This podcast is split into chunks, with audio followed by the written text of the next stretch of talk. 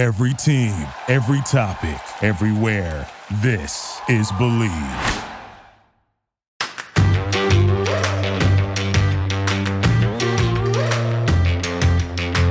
Hello and welcome to the Tracy Sandler Show brought to you by FIVO. I am your host, Tracy Sandler, and I am nothing short of thrilled to be joined today by my friend and colleague, the incomparable Chris Biderman of the Sacramento Bee, co host of the Candlestick Chronicles podcast, and all around great guy. Chris, welcome back to the show.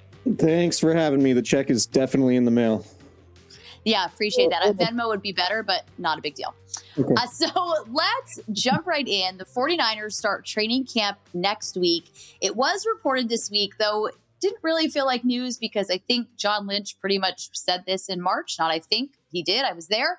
But reported that the 49ers have officially giving, given Jimmy Garoppolo's agents permission to seek a trade. Again, John Lynch said it in March, so not entirely sure it's news. But with a few days before training camp, we certainly got to talk about something, and Jimmy Garoppolo is always a hot topic of discussion.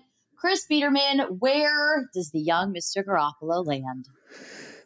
That's a great question. I don't know because it would it would well, make sense. Why did I have you on this podcast? well, it would it would certainly make sense for the Cleveland Browns to make a play for Jimmy Garoppolo if and when Deshaun Watson is suspended. Um, but it sounds like they're standing pat with Jacoby Brissett. Um, it was reported today that they're bringing in Josh Rosen and AJ McCarron to potentially compete for backup roles. Um, I think this is kind of the Browns posturing and saying, "Hey, you know, we we'll we'll just wait for you guys to cut Jimmy Garoppolo because we don't want to send you a mid round pick, and we don't want to have to figure out a situation where, you know, they're they're paying Jimmy Garoppolo." some some portion of his 25 million dollars that he's due this year right that becomes guaranteed mm-hmm. at the end of august so um, I think the 49ers lack leverage here, and I think that's been apparent ever since Jimmy Garoppolo had his shoulder surgery. Um, I think the 49ers recognize that, which is why they wanted the messaging out there that they've allowed Don Yee and, and Jimmy Garoppolo's other representatives to, to seek a trade with other teams. Um, you know, I think it's funny, like to, to your point, that was the first thing I, I did when when that news came down yesterday. I was just like, wait, this has been the case the entire time. John Lynch literally said on the record at the owners' meetings, and it's been on the internet. Matt Maiocco wrote about it. Like John Lynch said that they've had permission since March and and probably even going back to February. So um, I guess this is the 49ers just saying, yeah, no, we're we're when we say we're open for business, we really mean it this time. So um, it's been a national story now. Everybody's talking about it. So um, I guess it's successful from that standpoint, but really ultimately nothing has changed since March nothing at all. And I went back to the transcripts because I was there that day when John Lynch said it. And I was like, yeah, he said it. And I don't normally retweet articles I wrote four months ago or whatever, but I did this time because I was like, pretty sure this has been discussed for months now. But yeah. I guess as, to your point, the messaging worked. So there we go. There's a potentially the Browns, there's potentially the Seahawks. So I just can't see them trading him. The Seahawks, there's potentially the Seahawks, I'm sorry, the Texans. But at this point, it feels like the most likely scenario very well meet very well may be him being released on August 30th. It was also interesting the way Adam Schefter phrased his tweet saying Jimmy Garoppolo is cleared to practice, but the 49ers are also going to exercise caution with him. It's like those are kind of conflicting ideas, right? If you were cleared for practice, mm-hmm. they wouldn't really need to exercise caution. Um, but, you know, it's it's probably more likely, and this is what Ian Rapoport reported, earlier this week that Jimmy Garoppolo won't be able to to throw and really cut it loose until mid August. Um, mm-hmm. Which kind of lines up with, well, he's cleared to practice, but the 49ers are going to take a cautious approach. You know, I think team I think teams are are understanding of that. And despite whatever Adam Schefter says and reports, I think they're more skeptical of the idea that Jimmy Garoppolo is ready to go right now and that might lead to this taking this getting dragged out for a, another couple weeks. But um, you know, ultimately, we've seen it happen. You know, quarterbacks get hurt in training camp or the preseason, and then teams mm-hmm. become desperate. And I think that's all the 49ers are doing is waiting for a market to materialize via some desperation, some unforeseen event happening to another quarterback around the league, and then um, that would ultimately uh, potentially allow them to get a draft pick for Garoppolo. But until that happens, there I just don't see there being any sort of robust market. On the other hand, and this is this is an important point too, that you know if if you need a quarterback, you want to get him in your building as soon as possible, particularly if he's going to play or start um, for your team this year, because you want him to learn your offense. You want him to get comfortable in the building with his teammates and all of that. You want that to happen as soon as possible. So that's that's one point of leverage I think the 49ers do have, particularly looking at the Browns. Like, hey, if your guy's going to get suspended for half the season or more, you need to get Jimmy in your building now uh, to get him ready to be your week one starter. Um, mm-hmm. Otherwise, you know, Jimmy Garoppolo not having thrown for four or five months throughout the offseason and then making him your week one starter after just two or three weeks in the building is not a great idea. Um, so I do think that's one point of leverage the 49ers have, but ultimately it seems like the Browns are, are digging their digging digging in on the idea that they don't need Jimmy Garoppolo, and and I guess that might coincide with the reports that maybe they're expecting half a season for Deshaun Watson suspension. Um, and if that's the case, maybe they do feel a little bit more comfortable with Jacoby Brissett than trying to bring in Garoppolo at some point here over the next few weeks the Jacoby Brissett, Jimmy Garoppolo reunion we were all hoping for may or may not happen. So yeah, I, all of us just really hoping for that hoping, to happen. hoping I, every day, every day I sit down and think about it, and well, we'll see what happens. Yeah, it's going to be interesting. I think. I think the most likely scenario is either going to be yes, I'm getting released, or something happening in training camp, and it you know makes me think of a few years ago uh, when the Dolphins got Jay Cutler to come out of retirement because Ryan Tannehill, Tannehill tore his ACL and they were it was a desperate move and there may be a team with that. I'm not saying that Jimmy Garoppolo becomes a desperate move for a team, but things do happen and uh, things could change dramatically over the next two weeks. Certainly I'll, not I'll say that for I, anybody, but it's football. I think it would take a desperate move for a team to trade for Jimmy at this point. And it would be like, okay. you know, to, to your point, it would be like the um, the Sam Bradford trade to the Vikings when Teddy Bridgewater had his leg injury during training camp, right? It, like, yeah, I think for a trade to happen, it's going to take desperation from somebody else. Well, because the reality is at this point, just wait for him to get released. Like you, exactly. nobody, no matter what the messaging is, nobody thinks Jimmy Garoppolo is competing with Trey Lance for the starting quarterback job. So there's no reason for any team other than what you said about getting him in the building, et cetera, et cetera, which is some, there's something to be said for that. And you're right, that is an important point. But at this point, no one thinks that's happening. So for most teams, they could just literally ride it out. Right, because the 49ers are absolutely not paying him $25 million to be a backup. They also don't want Jimmy Garoppolo to be the backup behind Trey Lance, where you create a situation with you know Trey Lance having one or two bad starts in a row during his first season as a starter and then you have the fan base and or the locker room saying hey we've won with Jimmy. Why don't we go with Jimmy? That's not yeah. a, a, situation that's conducive to allowing your young guy to develop. Jim Trey Lance is going to have a roller coaster season. I think that's all Absolutely. but guaranteed. And instead like I know you can make a case well you want to have Jimmy Garoppolo because two good two good quarterbacks is better than one. It's like yeah but the long-term goal here is to develop Trey Lance into one of the best quarterbacks in the league. And that's ultimately Kyle Shanahan's whole emphasis since getting hired in 2017. He's been saying, ideally, you want to have a top five quarterback. That's the best way to win. That's the best way to overcome other deficiencies you might have on your roster. And we see it over and over again, right? Like great quarterbacks can can take middling rosters or teams dealing with injuries and elevate them in a way that a quarterback like Jimmy Garoppolo, who's somewhere between the 12th and 22nd best quarterback in the NFL on any given week, like your margin for error just is raised substantially. And in the NFL right now, you really just need to have a star quarterback. It's very difficult to win without a star quarterback. And I think that's one major difference now than say like a decade ago where, you know, somebody like Joe Flacco could could win you a Super Bowl on the strength of a really good defense and a really good running game like no, you need to be able to go beat Patrick Mahomes and Aaron Rodgers. I know Jimmy Garoppolo has beaten Aaron Rodgers in the playoffs, but it largely wasn't because of Jimmy Garoppolo. But like Patrick Mahomes, Josh Allen, Aaron Rodgers, Um, the list goes on and on of star quarterbacks you have to beat. And it's a lot easier to beat those teams when you have a star quarterback. As you know, the 49ers have proven it. Like they've had an elite defense, they've had an elite running game, but that just hasn't been enough to get them over that championship hump. And their bet is that maybe Trey Lance can develop into a star that can go uh, that that can match those guys and give the 49ers a Super Bowl that they so desperately crave. Our partners at Bet Online continue to be the number one source for all your betting needs and sports info. Find all of the latest odds, news, and sports developments, including Major League Baseball, the latest fighting news, and even next season's early NFL futures. With training camp right around the corner, BetOnline has opened up odds for team wins, division futures, and of course, the Super Bowl. Head to the website or use your mobile device to sign up today to receive your 50% welcome bonus on your first deposit. Just use our promo code BELIEVE to get the bonus and get into the action. Bet online, where the game starts.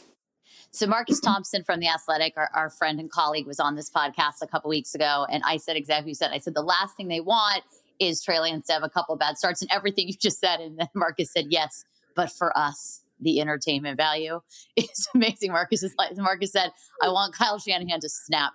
I want him on that podium and someone says, Why don't you start Jimmy? And I just want him to lose it. And we had a good laugh, but we had we had this conversation and I could not agree with you more. So I think we can put a pin in the Jimmy Garoppolo conversation for now. Can I can I make one last point to uh, counter to Marcus's as many point? points as you want because you are the guest on this podcast okay. and I want it to feel like a safe happy place for you. For 49ers fans might hate this or at least like some 49ers fans would hate this but Guarantee if we're going if we're going for maximum entertainment value Jimmy Garoppolo needs to be a Seattle Seahawk. Just That's what pure, I said. Yes, just maximum entertainment, like the best situation for content would be Jimmy Garoppolo, particularly Salty Jimmy. Like we saw Salty Jimmy come yes. out a little bit this last year in press conferences. He started swearing.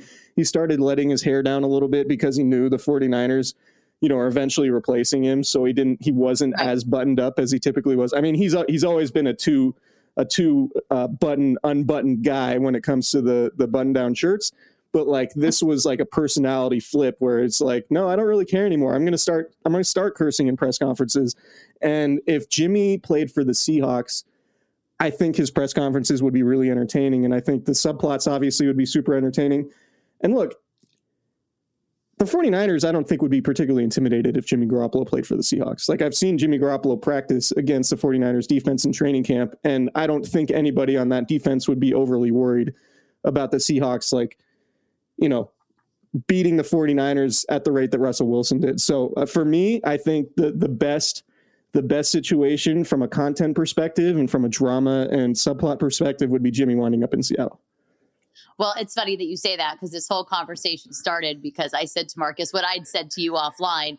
Really, the best scenario is Jimmy Garoppolo playing for the Seahawks and their only two wins being against the 49ers. Even though I don't actually think that would happen, but that would be. And then it got into a whole conversation of Marcus being like, Is that what you want for Jimmy? A two win season? And it became like the whole thing. But I could not agree with you more. That is the most entertaining prospect. But with that in mind, we're going to put a pin in Jimmy for now but just for okay. now, because I guarantee you this will come up again, if not today, in subsequent days. Let's talk a little bit of Deebo. It was now reported this week that a deal is not imminent. Training camp starts in a few days. I do think I think Deebo Samuel shows up. I think it behooves him to show up and play. If they're not going to get a deal done, if he's decided he doesn't want to stay in San Francisco, the best thing he could do is put himself in the best position to have a great season. And I think that means showing up on time. That being said, he very well may not do that. Chris Biderman, your thoughts? I feel like a panel host. well, so I think it's been my feeling, and and look, I've I've heard things about you know Deebo Samuel this offseason that have made me believe that this is as tenuous as you would think it is, right? And I think. Mm-hmm the 49ers messaging has been very clear that they expect a deal to get done. And I, and I expect a deal to get done.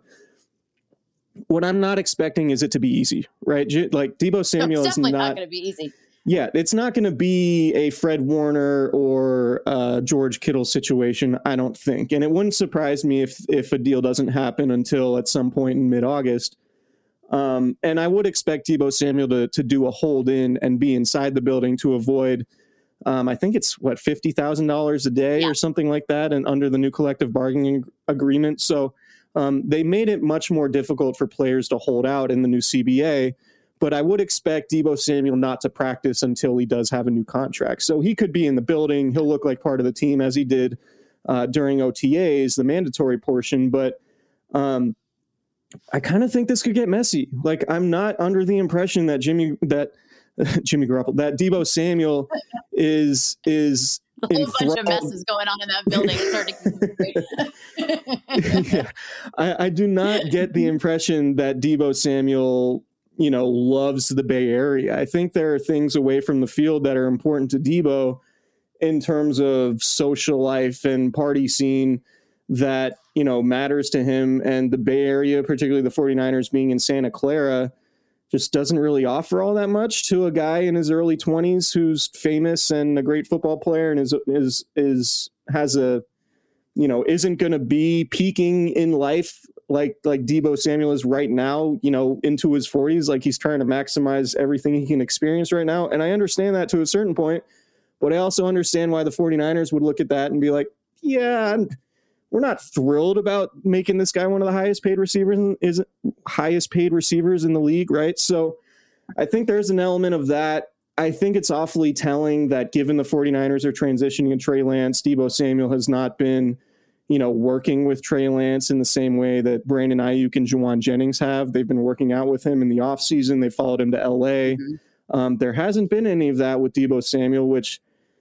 you know, kind of raises an alarm bell to me. Um, so I just think this ultimately the 49ers are the only ones who can pay Deebo Samuel right now. Ultimately, Deebo Samuel, and I'm sure his representation are going to understand that, hey, you want to be with Kyle Shanahan because he's one of the best offensive minds in the league. You just had an all pro 1,700 yard season where you proved that you were one of the best offensive players in the league, full stop.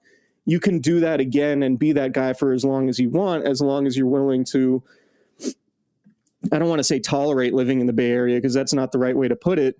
Uh, I'm from the Bay Area, so you know the Bay Area is home to me, and I I think it's kind of crazy um, that somebody wouldn't want to live in the Bay Area, but like I just understand why the 49ers would be hesitant. And given the usage stuff and given how Deebo Samuel played a lot of running back and really late in the season was just like limping off the field a lot and taking a lot of hits and mm-hmm. dealing with a lot of different injuries and things like that. Um, you know, this doesn't seem like an easy uh, an easy path towards for for either side finding middle ground, right? So ultimately, you know, both sides need each other. Deebo Samuel is not going to sit out the season. The 49ers really need Deebo Samuel if they're going to plan on contending this year. Um, but I just, you know, I expect a deal to get done. I just don't know. I'm not expecting it to be something that happens quickly and smoothly um, before the start of training camp, like Fred Warner and George Kittle's contracts were. And so, you know, maybe I'm wrong. Maybe they do. Maybe the sides do come together. But um, I think there there are a lot of factors that aren't really being reported that are at play here, and it's just not going to be an easy situation to resolve. I think the day that Deebo Samuel requested the trade, it was very clear this was not going to be easy. Because if it was going to be easy, I think it could have already been easy. So I, would agree with you. I also agree that I think he will show up. I don't think he will practice. I pretty much agree. How weird, Chris. I agree with pretty much everything you've said today. We're very agreeable we are very agreeable on this particular episode of this podcast. Not always in life. No, I'm just kidding. But on mm-hmm. this episode of the podcast, but I, I, I do agree with that. And I I used to feel like there was a chance it would get done, you know, right before training camp, similar to Fred Warner and George Kittle. But I, I think we have seen over the last few months that that's not going to be the case. And you know, I never blame a player for wanting to get you know as much as he can and maximize his potential at this point in his career because these guys have very short careers and they play a game where with one play it's all over. So I completely understand that. I think the scrubbing of social media and the unfollowing and the following, all of that is just kind of a bunch of posturing that feels immature. But that is that's the world we live in now, and social media does become a part of all of this. So in some ways, I get that too. But I don't think easy easy is going to be how they describe in years to come, I don't think that's going to be how they describe these negotiations. I'm sorry, so, what were you going to say? So, are you saying that you don't think Deebo Samuel's trainer on an Instagram story saying he's about to get paid soon is an overwhelmingly positive uh, thing that's happened when it comes to these negotiations? Wait, his trainer said that? Okay, I take it all back. There's going to be a deal today. Oh, yeah, no, goodness. I don't think that that necessarily means a lot. I don't think it means a lot. I get why the trainer did it and all of those things, but uh, I don't think it means a lot. But I yeah, if you look, think if you look closely at that Instagram story, it says gullible on, on the wall right behind his head. You could, you just got to look really close. It might be deleted at this point, but um, yeah, just check that out if you can. Oh, I'll make sure to go run and do that. I also think though, like I also think like in fairness to the trainer, I feel like my trainer could post an Instagram story and be like, "Oh, Tracy killing it today. She's about to get paid," and not no one right. thinks I'm getting a contract. You know what I mean? Trainer, like, I don't think it's a the trainer's job is to is to gas you up. Like that's the whole thing, yes. right? So yeah, exactly. Like, let's. Yeah, you know, I don't no think the thinks... trainers in the in the negoti- at the negotiating table with Paraag Marathe and John Lynch. Like that's you know, I don't think not. that's happening. But if my Pilates teacher posts that today, guys, it means that I am about to get signed to a massive NFL deal. So read if, into if it. a yoga instructor, my I'll get my yoga instructor to do, do to do a video and be like, peace and prosperity. Chris is Chris is looking forward to a positive step in his career. Namaste. and everyone will be like, "Oh my God, something's happening." I will repost and retweet that and make it like a full on thing. that's right. my that's now my goal. Um, all right, so let's talk. Okay, go ahead. No, overwhelmingly, please. No, no, no. I was just going to say an overwhelmingly positive development, but it's fine. I will make, and I'll make sure to say that in my tweet right. and in my repost. Uh, an overwhelming positive development for Chris Biderman. Let's talk another area. I know that Jimmy Garoppolo and Deebo Samuel have definitely you know taken over most 49ers discussion but there's uh, an important situation going on on the offensive line and that is that on the interior of the offensive line, offensive line so the 49ers don't currently have a set in stone center kind of an important position also kind of an important position when you have essentially a rookie quarterback taking over at the helm i do understand trey lance in his second year but i think you know what i'm saying when i say he's essentially a rookie quarterback this becomes i think probably the most important position battle at camp. I mean, I'm I don't want to overstate it and be overly dramatic, but I do think it's a pretty important battle. And then the center position has a trickle down effect as to who ends up at right guard. So I would love to kind of hear your thoughts. Is it going to be Daniel Brunskill? Is it going to be Jaylon Moore? You actually have no idea, but I'd still like to hear your opinion. Who's going to start at center?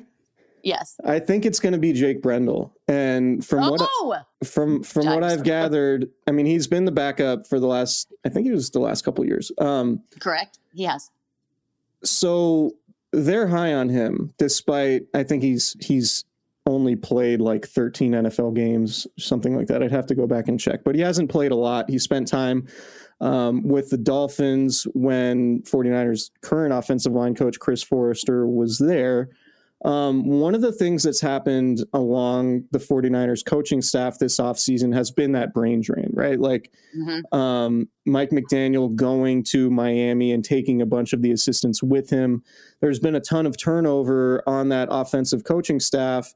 Um, one exception is Chris Foerster, who's sticking around now and who's, you know, one of the top lieutenants now. Um, Mm-hmm. So it used to be Mike Mc, Mike LaFleur. It used to be Mike McDaniel. Those were two of Shanahan's, you know, closest allies on the coaching staff. And now you see Chris Foerster sort of take on that role. Um, and Anthony Lynn is certainly going to be part of that also. But Chris Foerster, from my understanding, is that he has a lot of sway in that building when it comes to, you know, personnel decisions now and um, and I guess talent evaluation when it comes to the offensive line and just I guess overall scheming because he's going to be a guy who's who's relied on to to come up with a lot of the game planning in the in the running game, right? Um, mm-hmm. He's a Jake Brendel guy, and so you know we well, saw Jake. So am I because you said his name and I got really excited. So apparently I am also a Jake Brendel guy. yeah, so I, I just don't know. You know, I don't know how good Jake Brendel is. Um, but you know, the Trent Williams had a lot of good things to say about him in terms of like knowing all the assignments and things like that. I know um, Jake Brendel is is a decent athlete, I guess, at center, um, and it requires a lot of athleticism to play center in Kyle Shanahan's offense. Um, but you know, the one I guess one thing we didn't see is Daniel Brunskill and what his role could potentially be um, during the offseason because he was dealing with knee tendonitis and wasn't practicing, right? And Daniel. Brunskill mm-hmm. has been the starting right guard for a few years now. Um, and I would assume that he's most likely to assume that spot, but there's also a possibility that he ends up playing center with somebody like Jaylon Moore or one of their other draft picks winning the right guard spot. Um, but for now, I think Jake Brendel is a pretty clear favorite to win that starting center job. And and remember, last year when when Trey Lance was the backup quarterback with Jake Brendel as as the backup center, those two were were working together almost exclusively, right? Like even yeah, you know the pregame warmups, Alex Mack and Jimmy Garoppolo would run out together and and take snaps, and then it would be Jake Brendel and Trey Lance running out together and taking snaps together. Um, so I think there is familiarity there. I think the 49ers believe Jake Brendel certainly has the mind for it. Um, he doesn't have the track record, which is always um, which always gives you pause, right? You always look at positions and be like, well, it either needs to be somebody with a track record or a highly drafted guy. And Jake Brendel is a for, former UDFA who doesn't have a track record, but I think Chris Foerster likes him a lot, and I think Kyle Shanahan values Chris Foerster's opinion a lot, and so that's going to go a long way towards determining that um, that competition battle and who starts. And to your point, there's going to be a trickle down effect because you know if if Brendel loses starting job to to Jake Brunskill, then you have somebody else at, or to um, Dan Brunskill, then you have somebody else playing right guard, probably Jaylon Moore. You have Aaron Banks, who's somebody we haven't talked about, who basically played zero snaps on offense last year um, after being a second round pick. And, you know, it was a little worrisome the fact that a guy that they drafted in the second round wasn't anywhere close to being able to compete for a starting job. That said, Laken Tomlinson was a Pro Bowler who got $13 million mm-hmm. a year from the Jets this offseason. So I guess that does make a little bit of sense. But um, yeah, to your point, with a rookie or a first year starting quarterback in Trey Lance, it's not ideal to have basically four question marks along the offensive line to the right of Trent Williams, probably the the best left tackle in the NFL. Like, you know, the 49ers have really good skill players. They have a really good offensive play caller and scheme designer in Kyle Shanahan, but I would say four of the five offensive linemen are substantial question marks because at right tackle, you do have Mike McGlinchey, the, the ninth overall pick in 2018, coming off a really substantial leg injury. Um, and you don't know what he's going to look like. And even when he was healthy in 2020 and 2021, he wasn't playing like he did in 2019 when he looked like somebody who wanted to lock up long term. So that's a question mm-hmm. mark. Um, so yeah, you're you're spot on when you say, you know, I think the big the biggest question on the roster right now is the offensive line because I think the 49ers patched up some of their holes elsewhere on the roster, particularly on defense and in the secondary. Um, but you know, the offensive line now with Alex Mack retiring is certainly a, a substantial question mark. Well, you do make a good point on Jake Brendel and Trey Lance having the familiarity, and I think that's that's very will become very important because that may end up overtaking track record just because you do want Trey Lance to be comfortable. But of course, you know, we will see. And then you did bring up Aaron Banks. And so I do, I do want to touch on that. That was someone that I actually asked Kyle Shanahan about at the owners' meetings that how confident were they? And he said, of course, very confident, which of course he has to say. But he made a comment that I thought was kind of interesting. Who knows if it's you know, we'll never know if that actually was going to be the case. But he did say that had things gone differently when the team was three and five, which is something he had kind of said, not specific to Aaron Banks, but something he had said in January that there were players who were going to start getting more playing time had things gone south after three and five. and said the mm-hmm. team gelled obviously together and went to an NFC championship game. But he had kind of touched on that in January. And then when I asked him specifically about Aaron Banks in March, he said he was one of those players that he did feel mid-season he was ready to start playing it and you know start showing what he could do, but the team gelled and they didn't want to mess it up. Who knows if that would have happened or not because things didn't go souther. I know that's not a real word, word, but you know, we'll see, but it'll be it will be interesting to see. I actually think uh, that the 2021 rookie class, this is kind of a, a big year for them. And I know maybe that sounds like, yeah, great, Captain Obvious. But you look at that class, obviously you have Trey Lance, you have Ambry Thomas and Deommodore Lenoir, you have Aaron Banks, you have Jaylon Moore. I mean, this, this becomes a big year for that class and how they establish themselves on this team for the future. So I, I do kind of find that class, I don't want to say fascinating because that seems extreme, but you know, very interesting. Does Ambry Thomas kind of continue on his upward trajectory and you have Emmanuel Moseley going into a contract year? Do the 49ers look at Ambry Thomas as kind of the replacement? Who ends up at nickel? Does Deommodore Lenoir get a chance to kind of redeem himself. He started out strong and certainly fell off and seemed to fall out of favor.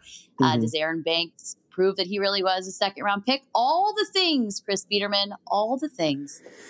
Yeah. So, really, you go back to Trent Baalke, right? What happened with the former 49ers GM? He inherited a really good team. They made some good free agent decisions in terms of like Carlos Rogers and Donte Whitner. Um, and Trent Baalke ultimately ended up winning Executive of the Year. The Niners went to three straight NFC Championship games and a Super Bowl with Jim Harbaugh. Um, Trent Baalke was, you know, one of viewed as one of the best executives in the league, and what he couldn't do ultimately was replenish the roster through the draft, and just had a very bad track record at drafting. Drafted a bunch of ACL guys. We don't need to rehash all of that, but the point here, which coincides with yours, is that you know, for the 49ers to sustain their success, it's going to be by hitting on a lot of these draft picks. And and even going back to 2019, you know, that team was loaded with guys playing on rookie contracts who ended up becoming stars, right? You had Nick Bosa as a rookie who was already one of the best defensive players in the league. You had Deebo Samuel turning into a really unique weapon even as a rookie. Um, you had Dre Greenlaw, a fifth round pick, starting at linebacker, who made some of the biggest plays of the season, including that fourth down stop uh, in Seattle in the final game of the year, in which gave the 49ers no- the number one seed, which proved to be paramount in getting to the Super Bowl, right? So, to your point, you know, Trey Lance, the, the, looking at the 21, tw- the 2021 draft class, Trey Lance, obviously starting quarterback, Aaron Banks, probably a starting guard. Trey Sermon, Third round mm. pick. I don't think that them drafting Ty Davis Price in the third round this year bodes super well for Trey Sermon, but at least now the 49ers should have better depth. Ambry Thomas, they view as somebody who could potentially develop into a starter. Jaylon Moore, we mentioned him as somebody who could potentially start at right guard, and I think um, probably should be a starter at some point over these next few years. Who knows with Lenoir? Maybe he'll be a nickel candidate. Talanoa Hufanga, another fifth round pick, is going is right now the the favorite to be the starting strong safety. Although I think Tarvarius Moore, um, who's mm-hmm. a lot faster and maybe a little bit more versatile, might be a guy that unseats him um, after missing last year with an Achilles tear, depending on how healthy he is. And then the sixth round pick is Elijah Mitchell, who had the best uh, season we've seen from a 49ers rookie running back in a long time. So I mean, those are guys that the 49ers need to step up. And another thing, you know, fast forward to this year, Drake Jackson, second round pick pass rusher, they're ultimately counting on him to, to be a Dee Ford replacement. And we know how important Dee Ford was to that 2019 team, even though he didn't play a whole lot. Ty Davis Price might end up leading the team in carries at some point here. Um, Danny Gray, a receiver that they might be counting on, depending on, you know, are they going to pay, you know, they're probably going to pay Deebo Samuel. If Brandon Aiyuk takes a substantial step, are they going to pay him? Are they going to have what forty million dollars a year wrapped up into two starting receivers? Like I, I I'm dubious of that idea. So maybe Danny Gray is somebody that they need to evolve into a starter. Spencer Burford, somebody who they like at tackle. Maybe if you don't pay Mike McGlinchey, maybe Spencer Burford becomes a starter there. Sam Womack, the fifth round pick from Toledo. Yeah. Somebody who I think might end up starting at nickel this year and might be like you know the 40, 49ers fans know that they've had a lot of success with fifth round draft picks. I think womack fits that mold and could could very well become a very good player for them um, despite being a fifth round pick despite coming from a small town school a smaller school in toledo. Like I, I think there's poss I, am optimistic on Sam Womack maybe more than more than most, and I've heard good things um, from inside the building. So the point here is for the 49ers to maintain being a contending team, they're going to have to hit on these draft picks because that was such an important element of them initially making the leap to contention in 2019 when they went to the Super Bowl because so many guys like George Kittle, obviously fifth round pick. Thank you for listening to Bleav. You can show support to your host by subscribing to the show and giving us a five star rating on your preferred platform. Check us out at Bleav.com and search for B L E A V on YouTube.